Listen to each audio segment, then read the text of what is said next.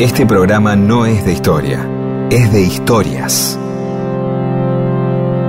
Historias para que no haya silencio, porque el silencio tiene demasiado prestigio. Y solo es bueno para dormir o para cuando no hay nada que decir. Mundo disperso. Historias de la vida y todo lo demás.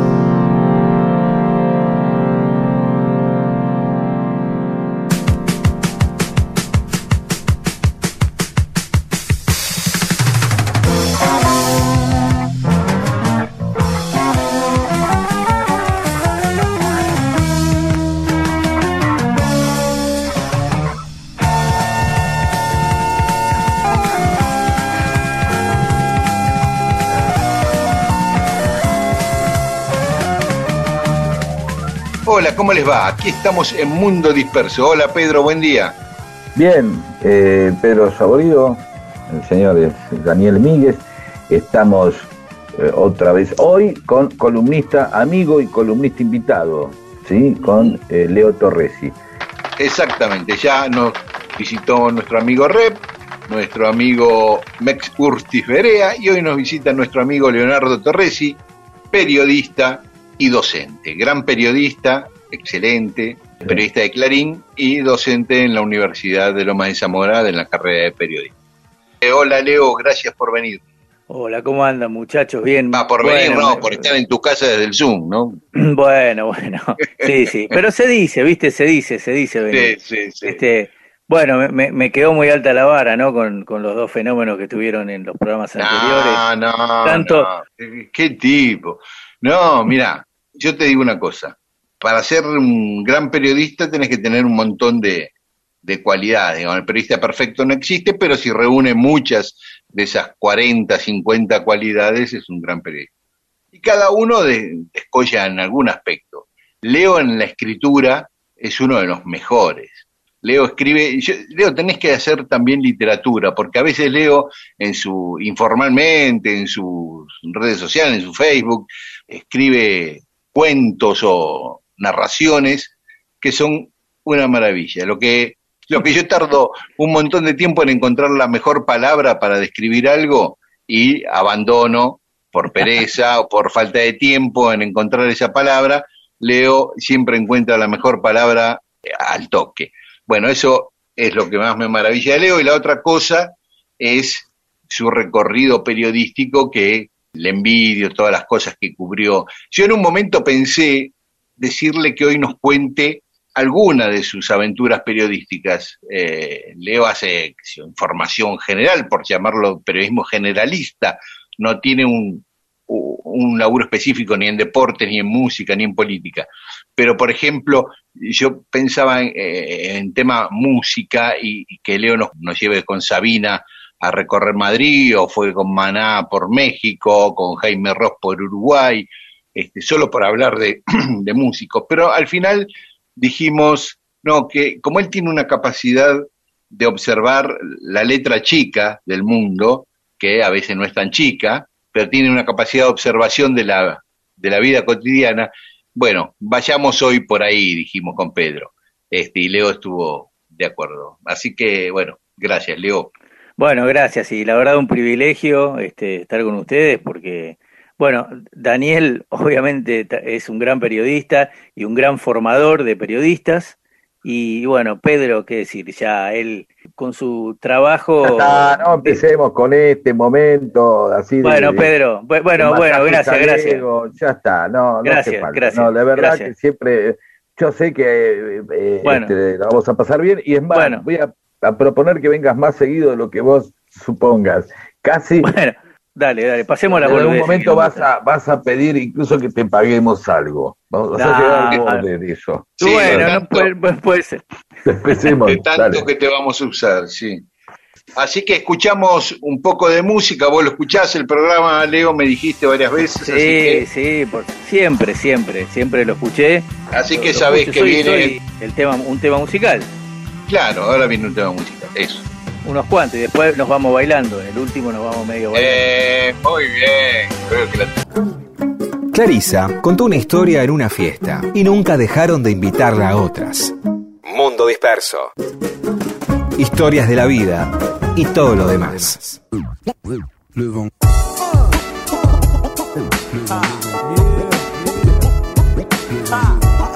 Mundo Disperso hace dos años habíamos hablado del calendario gregoriano, cuando se modificó, cuando se impuso, que el calendario tuvo que cambiar 11 días. Pero hoy vamos a hablar de otro calendario, el calendario republicano, el calendario de la Revolución Francesa, que es muy particular y que rigió en Francia durante 14 años. Eh, lo impuso la, la, Convención Nacional de la Revolución Francesa y el año comenzaba el 22 de septiembre. ¿Tenía algún sentido, más allá de lo revolucionario, era como una manera distinta de medir el, tiempo por alguna razón o simplemente era como no, eh, eh, lo diseñó un matemático y en la parte práctica, en vez del mes tener cuatro semanas, tenía tres semanas de diez días cada semana y cambiaba los nombres de los meses, de los días y la era, porque el año uno pasaba a ser el primer año de la revolución. ¿no? Ah, bueno, sí, había, había algo fundacional, evidentemente, por eso te estaba diciendo. Sí, claro, claro. todos gobiernos y las revoluciones sobre todo necesitan ser fundacionales, ¿no? Como, bueno, acá empezó algo nuevo, todo tenemos que dejar el pasado, o sea, ya directamente, eh, año uno, no vale más el, eh, eh, los años del catolicismo, este, no vale más este, la forma de, medir hasta ese momento. Exactamente, porque tenía un componente ideológico que incluía la oposición a las religiones y la entronización de la razón en oposición a las religiones, la valorización de la naturaleza y de las herramientas de trabajo, y, los días y los meses tenían que ver con eso. Les decía, el 22 de septiembre de 1792 quedó establecido como el primer día, ¿no es cierto? Los meses, como les decía, tenían nombres vinculados a la naturaleza. Entonces, los meses del otoño eran vendimiario, por la vendimia, brumario por la bruma, primario por la escarcha. Y en invierno teníamos nivoso por la nieve, pluvioso por la lluvia y ventoso por el viento. Los meses de primavera eran germinal por la semilla, floreal por la flor y pradial por la pradera. Está bien, muy eh, obvios, eh, muy, no sé si obvios, perdón, muy claros y contundentes, eran muy entendibles. Lo, raro es que yo en este momento me estoy enterando eh, de los nombres, del origen de los nombres de los meses de la Revolución Francesa, el calendario de la Revolución Francesa, y ni siquiera tengo claro el origen de muchos de los meses, de los nombres de los meses de mi actual calendario, salvo el de diciembre, que es el décimo, y todos esos así, noviembre, el noveno, que encima no corresponden ni al décimo ni al noveno. Eso también es alguna cosa que algún día habrá que explicar. Exactamente. Perdón, eh, te metí en un problema. No, no, no, no, no. No me metiste en ningún problema porque ah. como no lo sé, salgo y chau. claro, es verdad. salimos a la volvemos a la habitual sección, en algún momento lo vamos a explicar. Sí, lo vamos a averiguar y lo vamos a explicar. Y nos quedaban los meses de verano que eran mesidor, termidor y fructidor. Ese mesidor por la cosecha. Claro. Mesidor para mí fue lo primero que para mí fue mesidor fue la, este, la, la, quinta de la casona o quinta o el predio, no sé qué, del Mesidor, que es eh, donde estaba en Cana Isabel Martínez de Perón, en, en la angostura. Exacto. Sí, y después Termidor, el vino, ¿no? Claro. Después el vino en cajita, ¿no? Mira el final de la Revolución Francesa, ¿cuál fue? ¿En qué terminó? Después, sigamos, perdón. sí. Bueno, y tenía el año tenía 360 días, porque eran 12 meses de 30 días. Nos estarían faltando 5 de nuestro actual calendario gregoriano y 6 en el caso de los años bisiestos. ¿Y cómo lo solucionaron? Bueno, esos últimos 5 días del año eran de joda. 5 días de fiesta, o 6 si era ah, bisiesto. Ah, como, como una especie de, de, bonus track, por decirlo de alguna manera. No tenía, no tenían mes ni nada, como un aguinaldo anual, no sé, algo así. Sí. No tenían nada. Terminaba el, último día del año, digamos, antes del primer día de Vendimario, ¿no es cierto? Y después del último día de Fructidor, había cinco días ahí en el medio que se llamaban el día de la fiesta de la virtud, la fiesta del talento, la fiesta del trabajo, la fiesta de la opinión y la fiesta de las recompensas. Si era bisiesto, se sumaba un sexto día que era la fiesta de la revolución. Todos días de fiestas populares y qué sé yo. ¿Y eran temáticas? ¿Eran temáticas las fiestas? Claro, eran temáticas. La virtud, había, el talento. actividades puntuales, ¿habría? Se premiaban. Había actividades virtuosas, talentosas y así, no sé. Sí, sí, sí. No, no, este, se premiaban a personalidades que tenían que ver con esto, a, un talentoso, a un virtuoso, a, algo del trabajo, no sé, a la mejor opinión, no sé si, se elegiría la reina de la opinión, no creo. La reina de la opinión o la reina del, panel, del, panelismo también. Claro, la, reina, de las recompensas, otro día era de las recompensas los paneles televisivos tienen ese antecedente en el Día de la Opinión, ¿no? Claro. Claro, de ahí viene el Día del Panelista, ese día era el Seguro. Bueno, y, los, días del año... no, sabían que, que, que, que, digamos, entre el derecho a la, a, la, a la, libre expresión, el día iba a tener unos daños colaterales, ¿no? Claro, y bueno.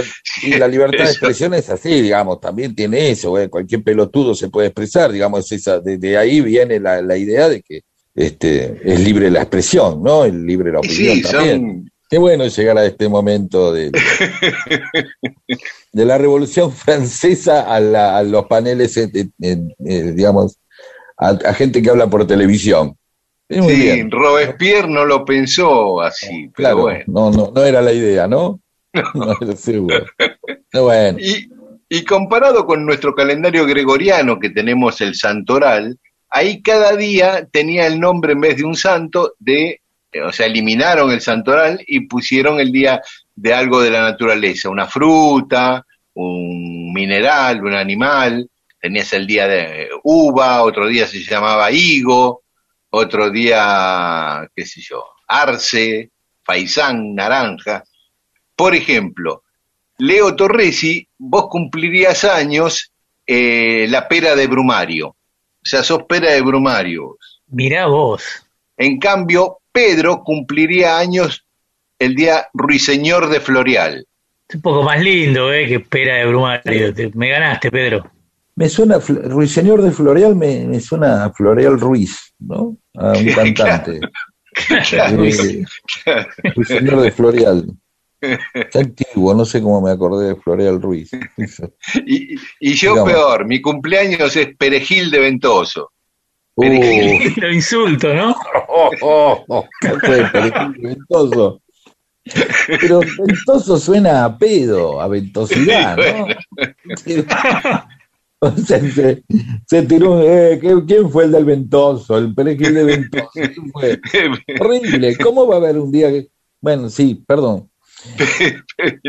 bueno, todo muy lindo, se divertían, que yo, hasta que Napoleón primero se proclamó cónsul, después emperador, y ya le iba quedando incómodo este calendario.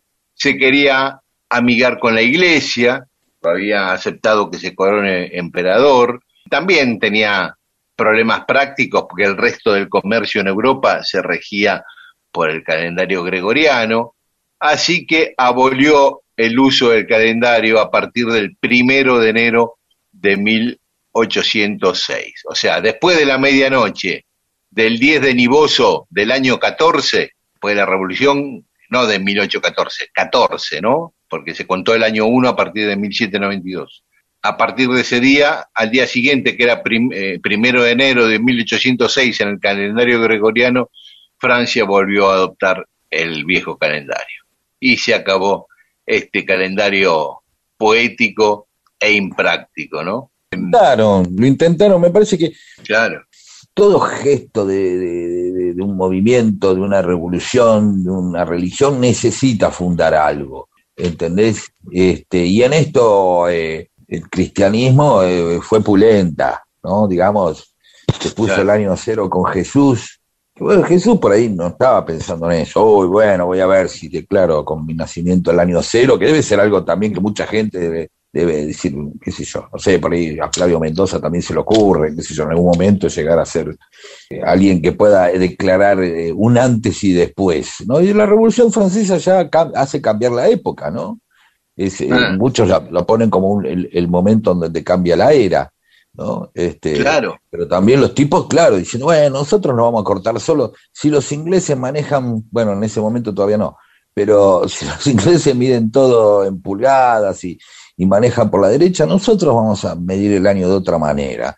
Y el que venga acá y diga que es miércoles, no, acá no, hoy no es miércoles, hoy es sifón este, de, de Brumario de Brumario, de González. Hoy es González, pero te este, digo, pero por eso digo, estaba ese intento y en un momento, bueno, la gente se confundiría, habrá dicho un embole, y digo, qué feo el día que tenés que agarrar y decir todo para atrás de vuelta, 14 años, porque no fue que probaron seis meses. Claro. Tuvieron 14 años los tipos, ¿no? Tal cual, tal cual. Y había pibes que ya se, se habían acostumbrado, porque los viejos les habrá costado toda la vida acostumbrarse. 14 años, bueno, se acordarían perfectamente del anterior calendario y la forma de medir el tiempo, y los días y las semanas. Pero los chicos que ya se acostumbran a lo nuevo, los millennials de, de aquel, los centennials de aquel siglo, les habrá costado eh, incorporar el, el, gregoriano de cero, ¿no? Este, bueno, así que esta fue la breve historia de aquel calendario que no pudo quedar, pero sí quedaron muchas cosas de la Revolución Francesa, ¿no? Porque aunque después vino el imperio de Napoleón, después se restauró la, la monarquía, muchos valores republicanos rigen hasta hoy y fueron impuestos por la Revolución Francesa. No deje que el entretenimiento sea monopolio de empresas de contenidos, medios de comunicación y redes sociales. Sea usted mismo el entretenimiento del prójimo. Mundo Disperso.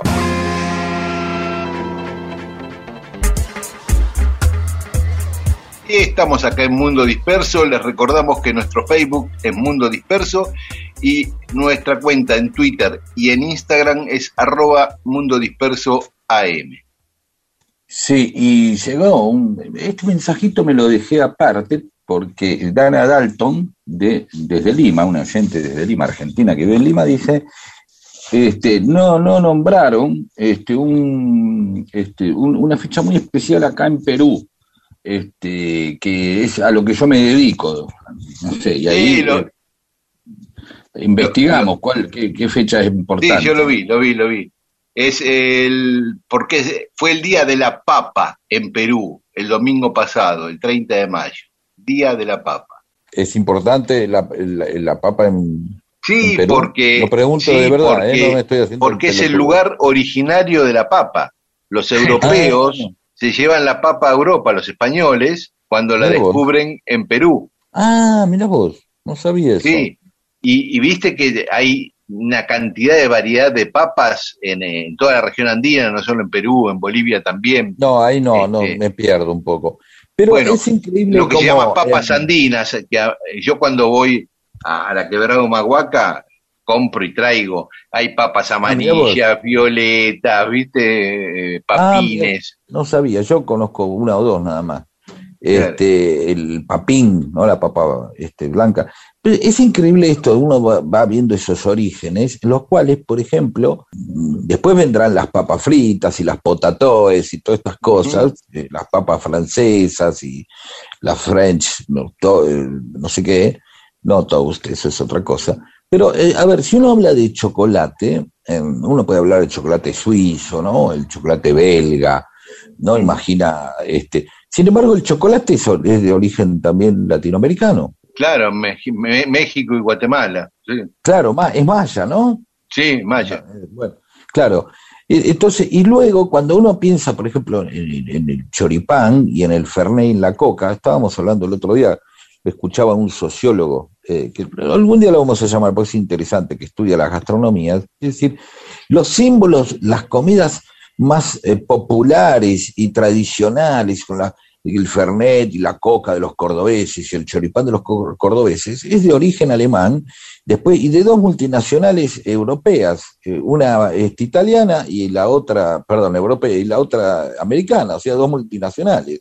O sea, el cruce de estas cosas que uno ve como tradicional, como folclórica, como auténtica, eh, resulta que tienen orígenes cruzados eh, continentales y una constante eh, dinámica de adquisición y apropiación de cada cultura de algún elemento, ya sea gastronómico, en este caso como estamos hablando. No, ni sabía que la papa era de, origen peruano, perdón. sí, y otra cosa de la papa, antes había negocios que vendían exclusivamente papa, ahora se venden las verdulerías. Pero antes estaban las paperías. El papero. El papero. Eran negocios, básicamente, que debe haber todavía, que tenían algo que vendía papa. Eh, había toda una relación, eh, estaba lleno de tierra siempre, porque la papa venía con toda la tierra encima, entonces el tipo estaba lleno de tierra, sus manos estaban así terrosas. Entonces, el tipo también, ese luego iba también de la papa a la cebolla, de la cebolla al ajo, de ahí a los alimentos balanceados para aves, luego carbón y quién te dice queroseno. Entonces se mezclaba toda una, había todo un rubro ahí, medio como rústico, ¿no? Como de, cierta rusticidad. Adelante. Me imagino una botella de miel, podía haber también ahí. Ah, con un, Con, un tapón de corcho, no sé, no sé, asocio. ¿eh?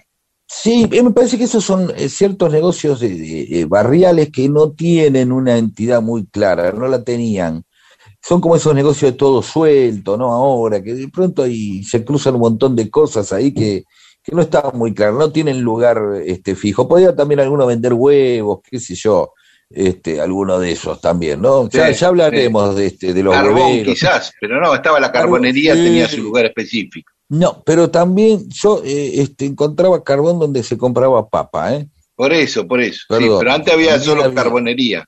Sí, bueno, después obviamente eso se fue perdiendo, ¿no? Y ahora, ahora en las ferias municipales, hay yo voy, por ejemplo, a, la feria que voy yo, hay un negocio que vende solo papa, un puesto que vende solo papa, entonces te pone papa para ñoqui, papa para papa frita, y son distintos ah. tipos de papa que se adaptan mejor a lo que vos quieras cocinar. Y medio lo único que pido es cierta especificidad. Está muy bien si vendés claro. papa nada más medianamente decir, che, esta para la tortilla, eh, eh, esta es para hacer a la brasa. A mí esos negocios siempre me sorprende porque digo, el tipo tiene que entrar a un nivel de especificidad, ¿sí? siempre me sorprendió un negocio que paso por ahí por el 11, que vende perchas nada más, todo perchas. Sí, sí. Vas a buscar algo, che, hay un lugar, un perchero, no, yo no vendo percheros, vendo perchas, ¿sí? Entonces supongo que debe tener percha de madera, percha metálica, percha de plástico, percha de alambre. Te decir, mira, esta percha para la, para la remera, pero un gamulán no te lo aguanta. Yo tenía unas perchas que me, le ponía un gamulán y me las, me las doblaba. No sé si te pasó eso alguna vez. Sí, sí. Era una percha fuerte. Entonces, digo, claro, el tipo obviamente vive en un nivel de especificidad alucinante. ¿Entendés? No es como una casa de repuesto de auto que tienen cinco mil cosas, una ferretería. Que es como si fueras a un lugar y viste con esas casas, la casa de las cien mil válvulas. Y venden válvulas nada más. Y el tipo sabe todo de válvulas. Es como un enfermo de la válvula. Todo, seis generaciones vendiendo válvulas hace que están. y entonces saben todo, tienen válvulas para lo que se te cante el ojete, ¿entendés? Incluso para el ojete tienen válvulas también. Pero digo, más allá de eso me matan esos negocios. Bueno, perdón. no, Pedro, si tienen 100 mil, tienen que tener para todo, evidentemente. porque en algún momento llegan también. Bueno, acá en la Nusa, además de la papería, eh, hay un negocio exclusivamente de venta de paraguas compro ahí. Y claro. Y uno de venta de sombreros, solo de venta de sombreros, que es un negocio que está hace 100 años más o menos. Sí, sí, sí. El de pero el de los sombreros, hay muchos sombreros, pero paraguas también. Pues, ¿Cuántos paraguas puede haber? Automáticos para hombre, para mujer, debe haber algún paraguas que dice, este te banca el viento, este no, este es más liviano, ¿no? Debe haber, digo, el paraguas también me parece algo específico, perdón, ¿eh? Sí, sí, claro. Automático, el chiquito, el... Uno de Boca, de River. Claro, sí, paraguas tematizados, eh, paraguas para de Chevrolet, paraguas de Fiat, paraguas de Aldo Civi. El tipo tiene un paraguas de Aldo Civi hace 20 años. ¿Quién mierda quiere en Lanús un paraguas de Aldo Civi? Vos sabés que yo tengo un, un chino en Belgrano que de pronto entra un día y, tenía vaso de billón de Santa Fe. Y me, de verdad, digo, pobre chino, que el tipo le dijo, el chino seguro lo engañó, le dijo, mirá, sí, es un club de acá de, Santa Fe y Coronel Díaz, qué yo, vaya a saber qué le dijo. Y él lo compró y había como 20, digo, ¿quién se los va a llevar? Y yo no le quería decir nada y me llevé seis, me, me llevé seis Tres me lo guardo para mi amigo Connie Cherep, que cuando lo vea este, se lo voy a regalar. O sea, tenés tres vasos de unión, de unión en, en, función de tu casa. No, no, pero los, no, no los de tu amigo, los otros tres. ¿Los tenés en funciones? Sí, están ahí, obviamente, sí, sí. A mí me gusta tener vasos distintos.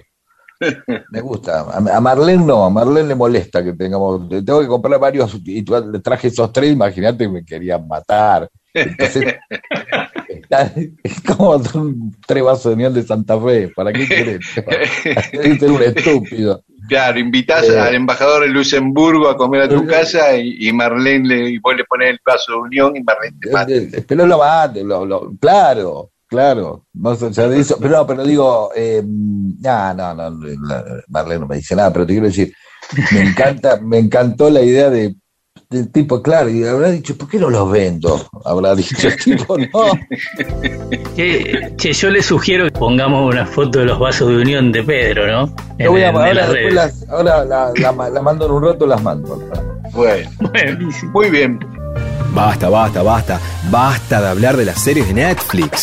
Sea usted un auténtico Netflix, humano, contando todo tipo de historias para amenizar reuniones. Mundo, disperso Historias para que la gente tenga más cariño por usted.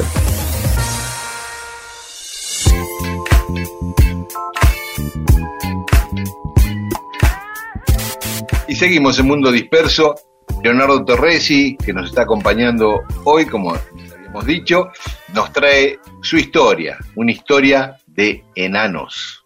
Sí, bueno, los, eh, vamos a hablar un rato de, de, los enanos de jardín, ¿no? Los enanos de jardín son o fueron o siguen siendo en alguna medida el símbolo principal del adorno del jardín, ¿no? Sobre todo en el conurbano donde hay más, más, más jardines y sobre todo más jardines en, en, los frentes de las casas donde podemos, podemos este, ver que, que, estos enanos existen y se lucen. Después hay otros adornos que, que podemos conversar, pero este, cuando uno le dice un adorno del jardín, el enano del jardín. Bueno, este, estas figuras en Argentina más o menos tuvieron un auge entre la década del 40 y la década del 80, ¿no? Es decir... Bastante, sí. Sí, sí, bastante. De, por eso muchos de los más antiguos que seguimos viendo vienen, vienen, vienen de esa época. La verdad que investigando un poco, parece que el origen, el origen fue en Turquía, y un poco la fisonomía, vieron que tienen esos sombreros, unos sombreros de colores grandotes que le caen hasta, hasta las orejas y puntiagudos. Eh, siguen, ¿no? Están pensando en un enano de jardín. Venían de que había, de que, de que había unos, unos, personajes que trabajaban en, en, las minas y esos sombreros les servían de protección porque dentro de las minas este, les caían cosas en la cabeza. Así que parece que eso, que ahora se ve como una cosa un poco idílica, el sombrero ese, tenía, tenía como una, una, cosa, una cosa funcional. Después, así como producto, como, como mercado, el origen del enano de jardín como adorno para venderlo tiene mm, un origen más reciente y es, son de, una ciudad de Alemania que se llama Turingia. Vieron que, que, que, hay como dos vertientes, lo que nosotros llamamos el enano y lo que se llama los gnomos, ¿no? Digamos, eh, el tronco es el mismo, es lo mismo un enano de jardín y un gnomo, aunque el gnomo lo, lo asociamos más a, a, los bosques, vieron a Bariloche, a lugares así, pero ahí me parece que justo está el vínculo. Al duende, al duende. Al duende. Eh, ahí me parece que justo está el, lazo ese con Alemania. Bueno, parece que, que ahí había un, un señor que se llamaba 1874, eh, esa es la fecha aproximada, que se llamaba Philip Greber, un alemán que lo que hizo fue inventar el enano y inventar el molde, el molde del enano. Entonces ya cuando tenía ah. el molde empezó a comercializarlos a, a otra escala. Así que ahí e, ese, ese señor de esa época podría ser el inventor de los enanos de jardín. Bueno, no, no, tiene, no, perdón, el enano no tiene algo de, me parece, ¿no? también de, o se habrá mezclado la tradición con el, enano blanco, blancanievesco. Es más, yo creo que los enanos que conocemos acá, que, estuvieron en nuestros jardines todas estas últimas décadas, se parecen más a los a los enanitos de Blancanieves que a lo que a la fisonomía del gnomo, ¿eh? No sé si ¿no? pero me da la sensación de que habremos tomado un poco esa inspiración, ¿eh? Acá para hacer para hacer el enano criollo, digamos. Bueno, y después una, una pregunta es, bueno, ¿los enanos son adorno nada más o tienen alguna función? Bueno, por supuesto que hay, hay, hay como una idea ahí, una idea de fantasía, pero bueno, cada uno cree lo que quiere creer, que los enanos protegen de los ladrones, por eso están ahí en, los, en la parte de adelante de las casas, y a la vez tienen un efecto, el de los ladrones sería este, defensivo, y después tienen un efecto, digamos, positivo, que es que dan buena suerte. ¿eh?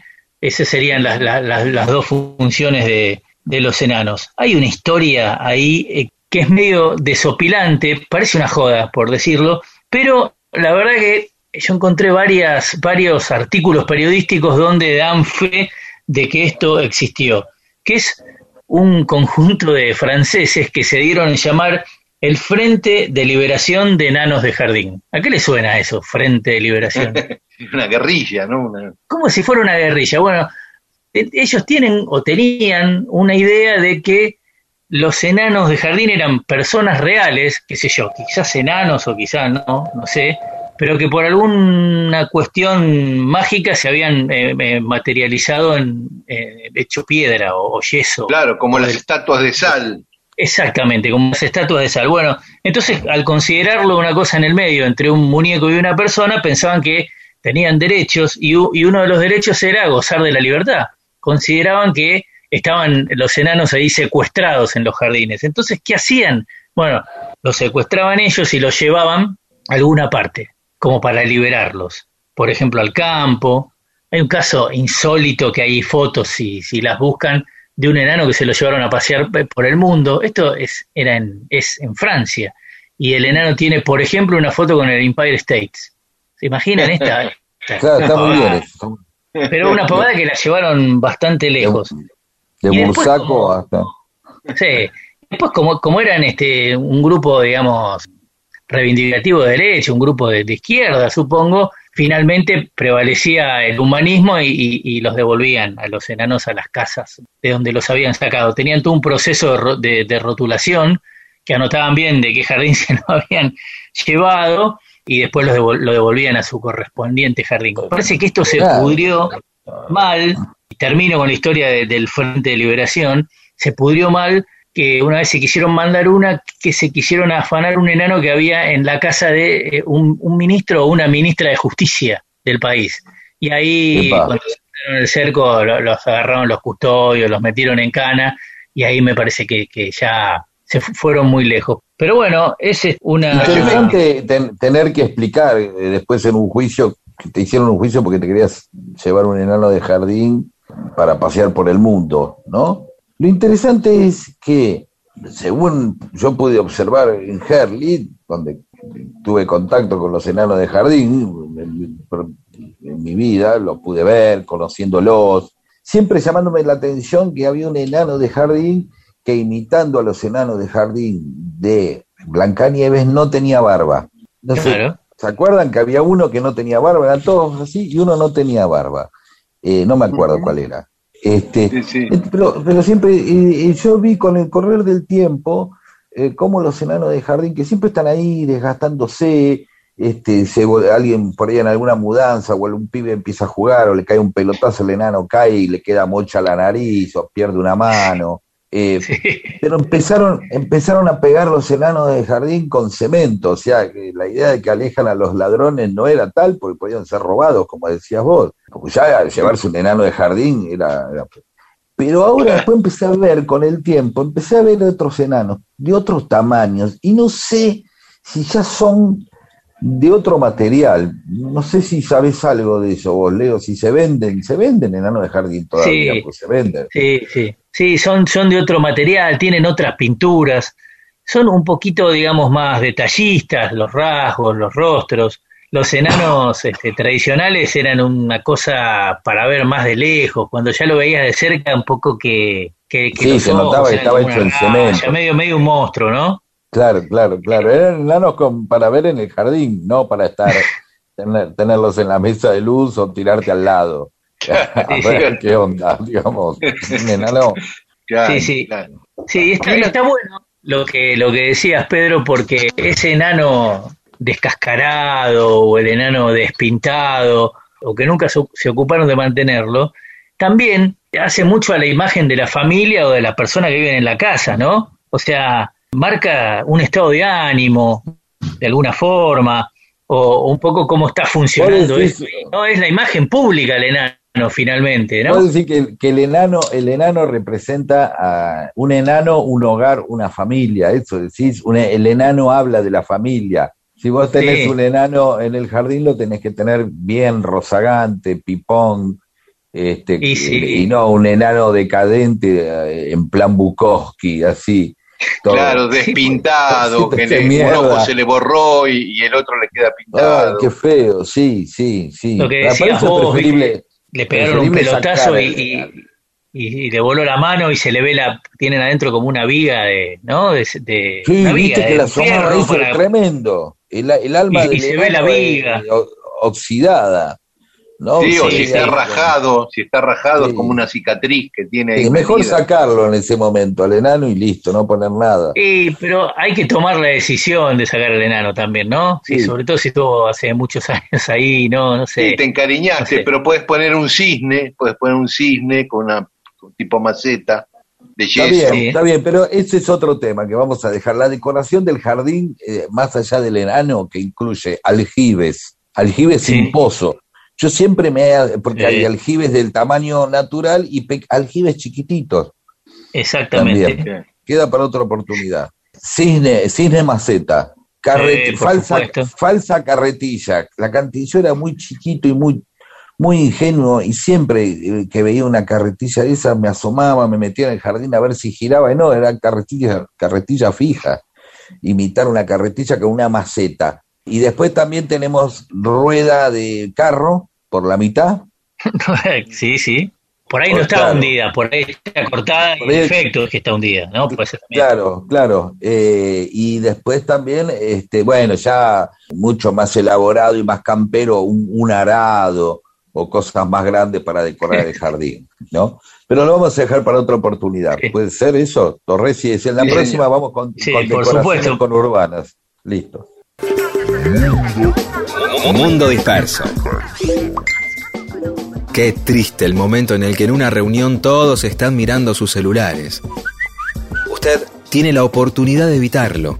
¿Cómo? ¿Cómo? contando una buena historia. Mundo, disperso, Para que contar historias y entretener sea cosa de humanos.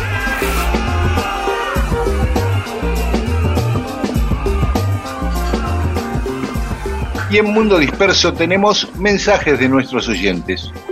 Jorge Gorostiza nos dice más que nunca en medio de tantas amarguras, sigan siendo nuestra compañía dominguera, gracias, abrazo del alma. Y Maida Juan, eh, el mejor homenaje a Rodolfo es seguir compartiendo este espacio con, ustedes, compartir. Muchas gracias del corazón. Y Gustavo Hernández se pregunta, cuando sean famosos, ¿se van a acordar de darnos las gracias? Sí, claro, vamos. Pedro ya ganó un montón de Martín Fierros, pero ahora vamos por el Oscar. Y cuando nos den el Oscar vamos a decir gracias a Gustavo Hernández, claro. Enrique Secafien, Quique Secafien, exfutbolista de los Andes, entre otros, dijo, qué buen programa, de punta a punta. Gracias. Rodo siempre presente. Y Ángel de Mendoza eh, comenta que Evita murió casi exactamente 10 años después que Art. Art el 26 de junio del 42 y Evita el 26 de julio de 1952. Sobre la visita de Mex, Reinaldo Reiser dice gracias por eh, dispersar a Mex por este mundo y eh, recorre un poco la vida de Mex, eh, por lo menos la, vida artística, ¿no? Eh, con programas que hizo como Forfait, que hacía Mario Podestá, Gran Vicini, y él dice que Mex encabezó a López Peckerman, un gran semillero de artistas, un capo, bellísimo viaje final con la anécdota de Mex tras su fracaso en París. De verdad, fue un día, no sé, ahora no sé si puedo hacer la lista, pero hay un montón de gente que salió del Forfait, buenísima. Sí, claro. Edu Álvarez dice, Mex, claro, eh, su propia hija, un montón. Claro. un montón. El, Mex con Cartoon también. Edu Álvarez dice, eh, Mex contando su fracaso por París, me pareció una película de en Rómulo Abad dice la historia de Roberto, el Gasman y la Bossa Nova, le pareció espectacular. Y, y Laura Aliaga que también le pareció eh, hermoso que estuviera Mex y pregunta con qué desayuna o esas cosas. Y Jorge Estela, cómo me hicieron reír con la voz a Roberto Aguado y San Martín. El guiño con Rodo que nunca falte. Por supuesto que no, siempre está. Sí, señor. Elena del Fue. Morí con los italianos que cantan como corriendo un lavarropas. Eso que decía Pedro.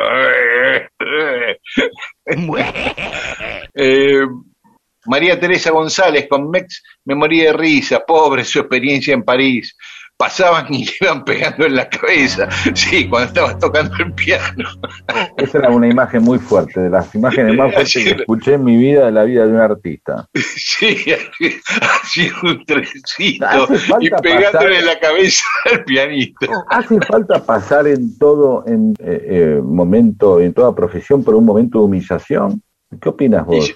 yo creo que no, no, no, como, condición no. No, pero a veces es inevitable. Pero viste que a veces, muchas veces parece que es la condición para que algo este, se fortalezca o crezca es el hacerse de abajo. El ya vamos a contar la historia de dónde viene el derecho de piso, que es muy interesante. Lo dejo para más ah, adelante. Mirá, mirá qué bueno. Viene, viene, del medioevo el derecho de piso, ¿eh? Pero, y yo te, te pongo a vos a que, por favor, este, pienses, no para esta vez, sino para más adelante, la, si, no sé, si vale la pena eh, contar algún momento humillante de nuestros trabajos. Claro. Esa cosa donde, no sé, el restaurante vacío, eh, no sé, el, el, día que además de una función y vinieron cuatro oh. eh, en teatro, no sé, diferentes cosas. Supongo que como periodista también. también, claro. Totalmente. Ya, te vas a acordar, ya te vas a acordar. San Martín, vamos a San Martín, Analia Gundín, eh, dice, Dani, habla de las minas de San Martín, como Rosita Campuzano. Eh, en Perú dice que te muestran la casa de en Puerto Libre, en Perú y te cuentan la historia y dice que se respira San Martín por todos lados. Es verdad, ahí hay una cosa, ¿no? Siempre de San Martín viene la parte donde sí. No, no, no, sí, lo que pasa es que era muy discreto San Martín. Rosita Campuzano por ahí sí tomó otro vuelo, era una espía de San Martín, una mina de la alta sociedad de Perú que se metía con los españoles y le traía información a San Martín y en un momento le llamaron la protectora, digamos, ¿no? Porque San Martín era el protector de Perú y popularmente la llamaban así, ya dando por hecho una relación amorosa. Claro. Este, pero que nunca se hizo pública, ni San Martín aparecía públicamente con ella en ningún lado, ¿no? Pero históricamente estaba casado. No, históricamente no se comprobó, pero hay, mucho, hay indicios. Sí, todo indicio, bien. Daniel Hernández, lo de San Martín dice, me da pila para seguir contando historias. Si tienen datos de dónde sacar más datos, más que agradecido. Pone Alejandro Aguado, San Martín, y hay un montón, Daniel, de información. me, puse a ver más todavía, muy linda también la Sí, está en la correspondencia de San Martín, eh, sí, como dice Pedro, tiene que haber en, internet mucho de esto, ¿eh? Néstor Aba dice, la historia de Aguado no la sabía, y eso que leí bastante, o creí que leí mucho de San Martín, siempre se sigue aprendiendo. Noemí Safendi, reivindiquemos que los héroes terminen de la mejor manera, aburguesados, como decía. Siempre estamos hablando de eso, ¿por qué tienen que terminar los héroes como el ojete, no? ¿Por qué tienen que terminar pomada para que terminar? Y a veces eso como una especie de necesidad de legitimación de la honestidad, o legitimación, es terminar mal, terminar mal, este, termina abuenando a la gente. Mm, bueno, ¿cómo terminó? Bien, viejo, este, estaba bien, tenía sus mangos. Y San Martín terminó muy bien, si dice, la casita, si, la reproducción de la casa eh, este, de San Martín, en Granbur, ¿no? ¿Voy bien? Sí, sí, sí. Eh, es la casa que está ahí donde está el Instituto San Martiniano. Eh, es una casa importantísima la que tenía el tipo, ¿no? Es que tenía 20, habitaciones, qué sé yo. Estaba bomba el loco, ¿entendés? y está bárbaro que termine así. Claro, claro que sí. Muy bien, gracias a todas y a todos por estos mensajes, ¿eh? Y, a todos los que nos escribieron, saben que seleccionamos uno, un puñadito de mensajes por, por cuestión de tiempo. Recree lazos sociales a través de la charla amena y participativa. Derrote al imperio. Sea usted el que cuenta las historias. Mundo, disperso.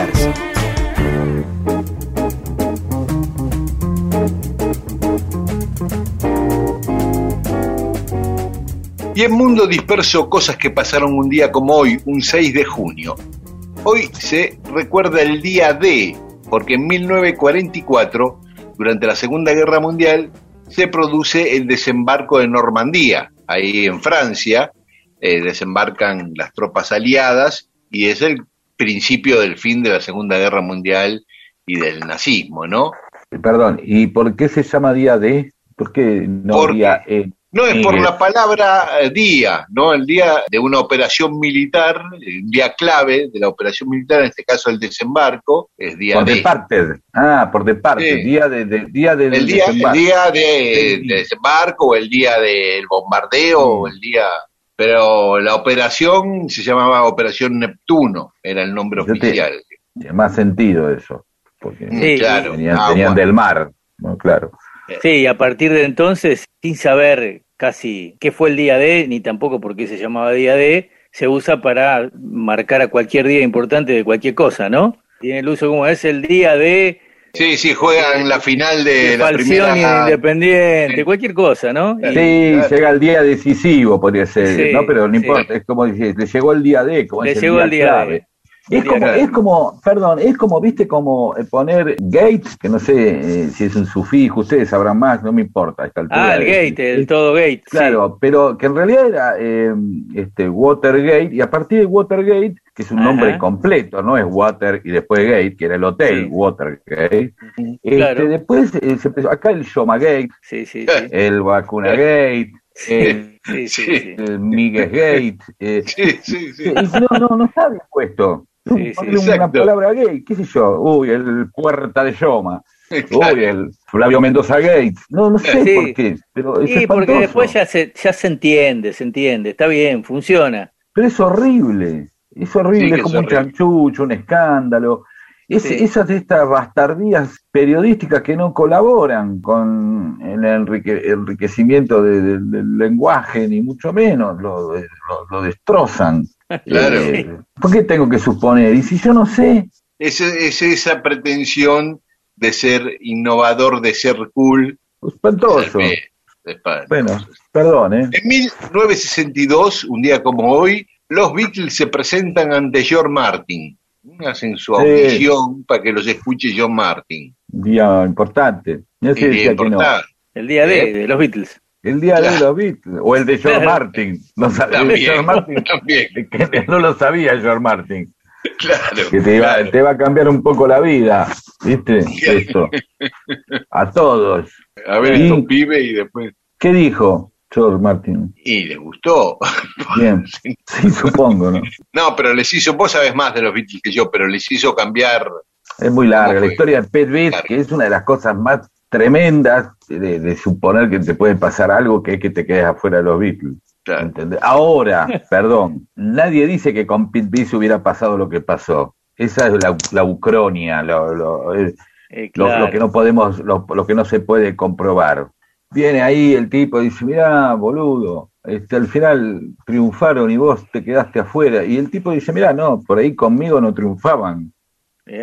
Por ahí el gran mérito de Pete su gran aporte fue no estar a la historia. Es como una especie de, algo como Judas, ¿no? Un día tendríamos que hablar de la historia de Judas, que es el tipo que tiene que hacer algo que justo a mí me toca, loco, este, traicionarte para que todo vos revivas y todo suceda. ¿Por qué no a otro? A Santiago o a Juan.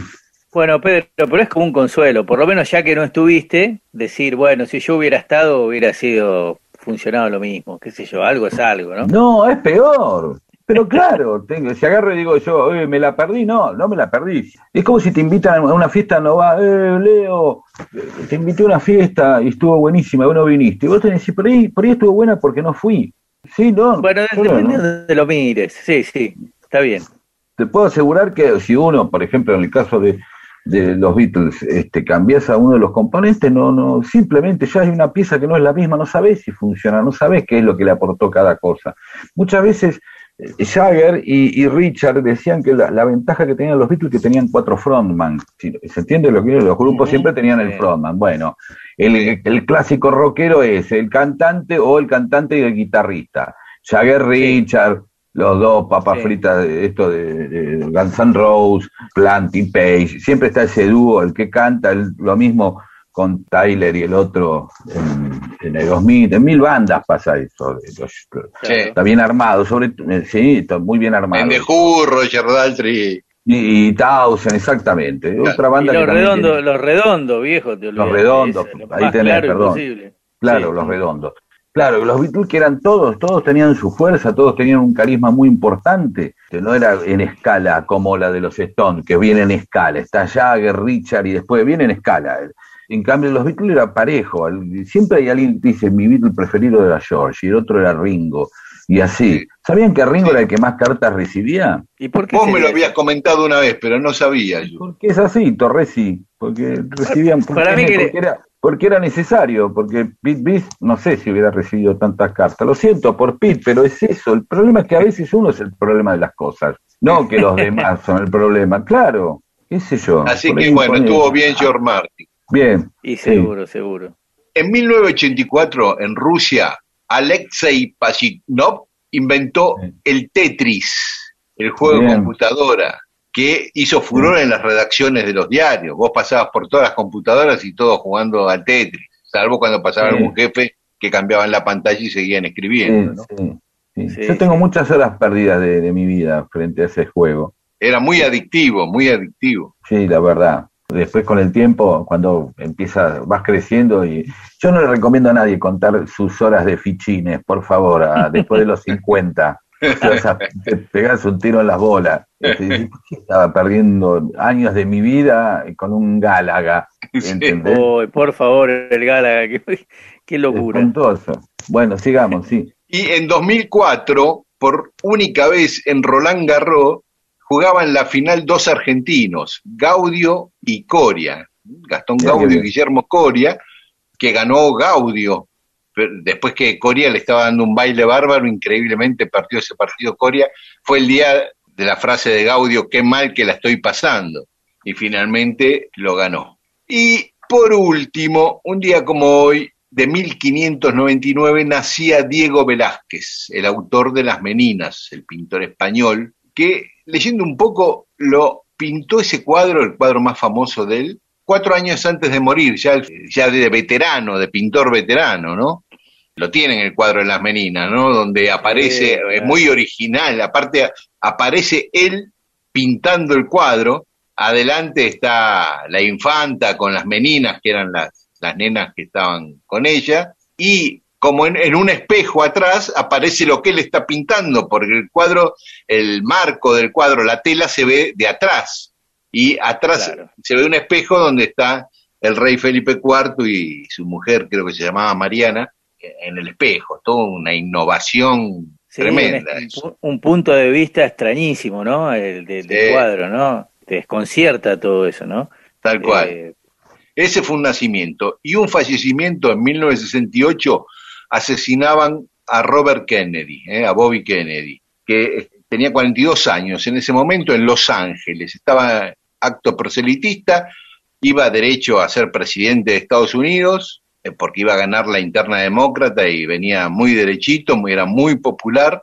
Cinco años atrás habían liquidado a su hermano siendo presidente, a John Kennedy, y volvieron a asesinar a un Kennedy que iba rumbo a la presidencia. Y bueno, a partir de ahí se empezó a hablar de la maldición del clan Kennedy, ¿no? Porque después murieron muchos, Edward. Y, aparte, Edward, estuvo, tuvo ese tema que, que, se cayeron con, con, el, con un auto a un puente, de un puente a un río, eh, con una, una secretaria, amiga, amigovia, ¿no? Tenía una relación ahí, y la mujer muere.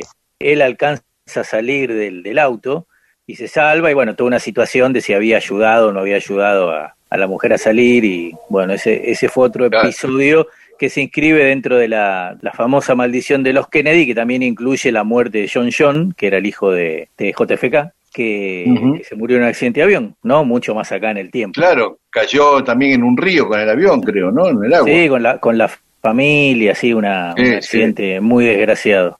Bueno, Leo, gracias por habernos acompañado hoy, ¿eh? Bueno, gracias Dani, gracias Pedro. Y bueno, cuando quieran volvemos a hablar de alguna otra pavada de estas, ¿eh? Que, Dale. Tan bueno, está bueno compartir. Sea un asesino serial de silencios.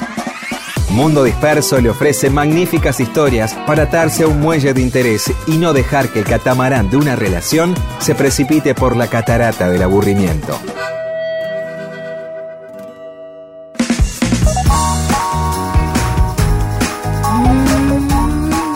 Seguimos en Mundo Disperso. El otro día quedó dando vueltas el tema de la palabra falopa, Pedro.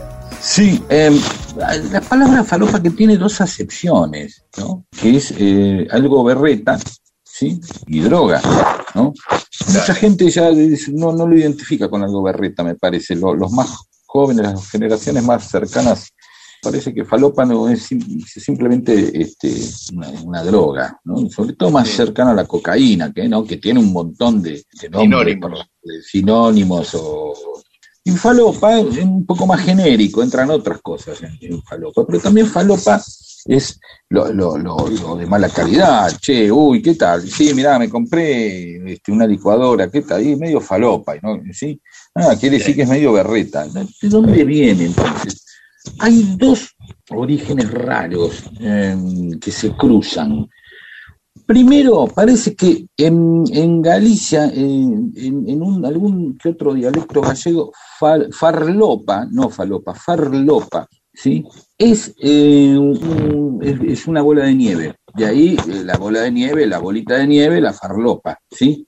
Ah. Lo raro sería que en realidad el término farlopa y a veces también farlopa se usa en España, no es que vino de España para acá, sino que algún gallego acá eh, que, la, tomaba o que la consumían o que la, traficaban, este, le empezaban a decir farlopa y después fue para allá el término. ¿Se entiende? Es como que un gallego acá parece que así, porque en Chile también se usa falopa. ¿sí?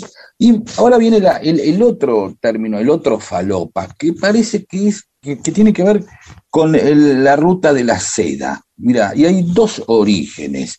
Uno es que falopa refiere al gusano de seda malogrado, el que se muere antes, entonces le deja el capullo a medio terminar, y con eso se hacía una seda muy berreta, muy de segunda calidad, de ahí que viene falopa. Ah. Y otros dicen que no, que falopa es un apellido de, de unos comerciantes de sedas muy famosos en, Italia, este, recordemos que ya la seda había entrado con los romanos, les encantaba, eh, los cuales se dedicaban precisamente a estas eh, sedas de segunda calidad, digamos, ¿no? Entonces de ahí viene falopa, porque falopa es un apellido, es un apellido en Italia. Ah. Y hay otros apellidos relacionados, falopi, falopo, falopio también es parte del tipo del anatomista, siglo 15, vi por ahí el dato, que para el cual luego aparece el nombre de las trompas de falopio. Las mujeres sí tienen la misma raíz, falopia y falopo y falopio.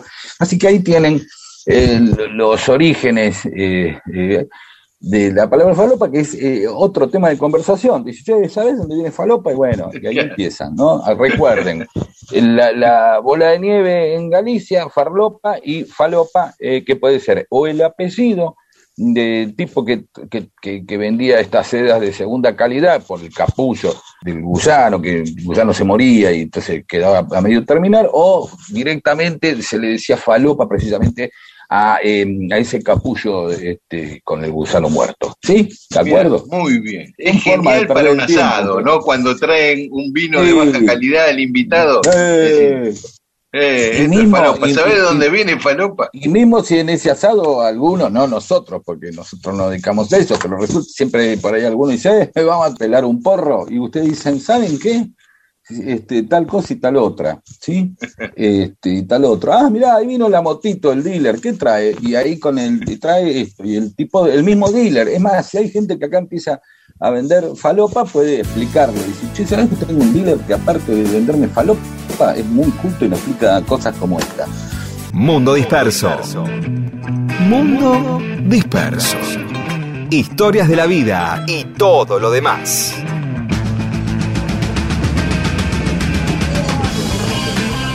Y se nos termina el mundo disperso de hoy, vamos terminando los últimos minutos. Y a Pedro había dejado ahí flotando una pregunta la otra vez, que si nos podían decir desde dónde nos escribían, y algunos lo hicieron. Como Betty Vázquez, que está en Cerro de los Burros, Playa Hermosa, Piriápolis, hace cinco años, que vive ahí, que es docente jubilada, con un marido uruguayo que vivió en la Argentina más de 30 años, y ahora se fueron para allá y son este, losers totales para los parámetros argentinos del medio pelo de argentino de Argento, ahí está ahí. Natividad Landaeta dice hola, hola, de Zapala, provincia de Neuquén. Luchino ocho y medio desde Chile, Yomela Bariloche, un abrazo desde Bariloche con espíritu uruguayo. No sé, suponemos que es una especie de uruguayo barilochense. Fran Pelón en sintonía desde Heredia, dice Costa Rica. Graciela Inés Vallejo desde Neuquén. Richard de San Cristóbal, Débora Brizuela desde Córdoba. Osvaldo desde Esquel, manda un recuerdito de Rodo. Erpio Barat, Erpio, así que supongo que se fue mucho, hace mucho se fue, que saluda desde la primaveral Nueva Inglaterra, en Estados Unidos de Norteamérica. María Laura Díez, que estuvo genial el programa, gracias María Laura, que no se escucha desde con el otro Cacatúa, desde la República de Barracas. Cecilia Batilana de Caballito, Laura Mendoza desde Trevelin, Trevelin, Chubut, hermoso lugar, qué lindo que es. Sabes que fui, y aparte hay buena onda, no sé por qué. Después vamos a hablar de. Una vez vos hablaste de, de, de, los pueblos originarios ahí, sí, mezclándose con los galeses, que había buena onda y no hubo choque cultural, sino integración. Moira desde Tandil, Benito Baroni desde San Martín, ciudad de la tradición, ¿sí? y Gloria Peralta desde Santa Rosa La Pampa. Y Camilo Freudeval dice, los escucho haciendo asado, vivo en México hace 18 años, soy músico, me vine para enriquecerme profesionalmente, recorrí medio planeta, pero como Argentina no hay nada. Ahora la idea es ir volviendo. Mi hijo de nueve años habla argenmex. Dice boludo cada dos palabras. Un abrazo y aguante rodo. Camilo es un músico muy destacado en México. Él es modesto, no dice nada acá, pero es un músico muy importante. Juan Manuel Gutiérrez, acá desde la República de Carlos King, o Ken, eh, dice, punto intermedio entre el conurbano y la campiña bonaerense, a donde un día van a venir a transmitir el programa. Eh, nos invita. Ah, qué lindo. Este, y dice que a veces escuchan risas eh, atrás que parece que fueron las de Rodo o las que son, quién sabe. Y sí, Rodo siempre está con nosotros. Soy Lucrecia y los escucho desde Caseros. Un beso a todos y un beso al cielo también. Lili Dharma desde la República Separatista de Herli. quiero, aclarar esta idea de, que las bromas acerca de la República Separatista de Herli, que siempre hay una broma a partir de, la República de la Boca, siempre aparece la broma de, la independencia de distintos barrios y partidos, pero que sí hay un momento de autonomía eh, con respecto, porque Gerli es una localidad que eh, es compartida por Avellaneda y Lanús, entonces el MAGE, que es el movimiento autonomista de Gerliano o de Gerli, propone esa autonomía fuera de broma. Quien quiera investigar, vaya y ya se ve la bandera de Gerli, el escudo de Gerli y este, una más que bien eh, argumentada propuesta de autonomía a partir de este, historia, cultura, eh, geografía, etcétera, necesidades de, ¿no? Si queremos aclarar esto, y ya nos vamos, ¿no? Ya nos vamos. sí, ya nos vamos. Nos vamos bailando como cada domingo. Nos encontramos acá el domingo que viene a las 12 en Mundo Disperso por AM 870 y a las noche, esta medianoche, nos pueden escuchar por FM Rock de Radio Nacional. Chao, hasta el domingo.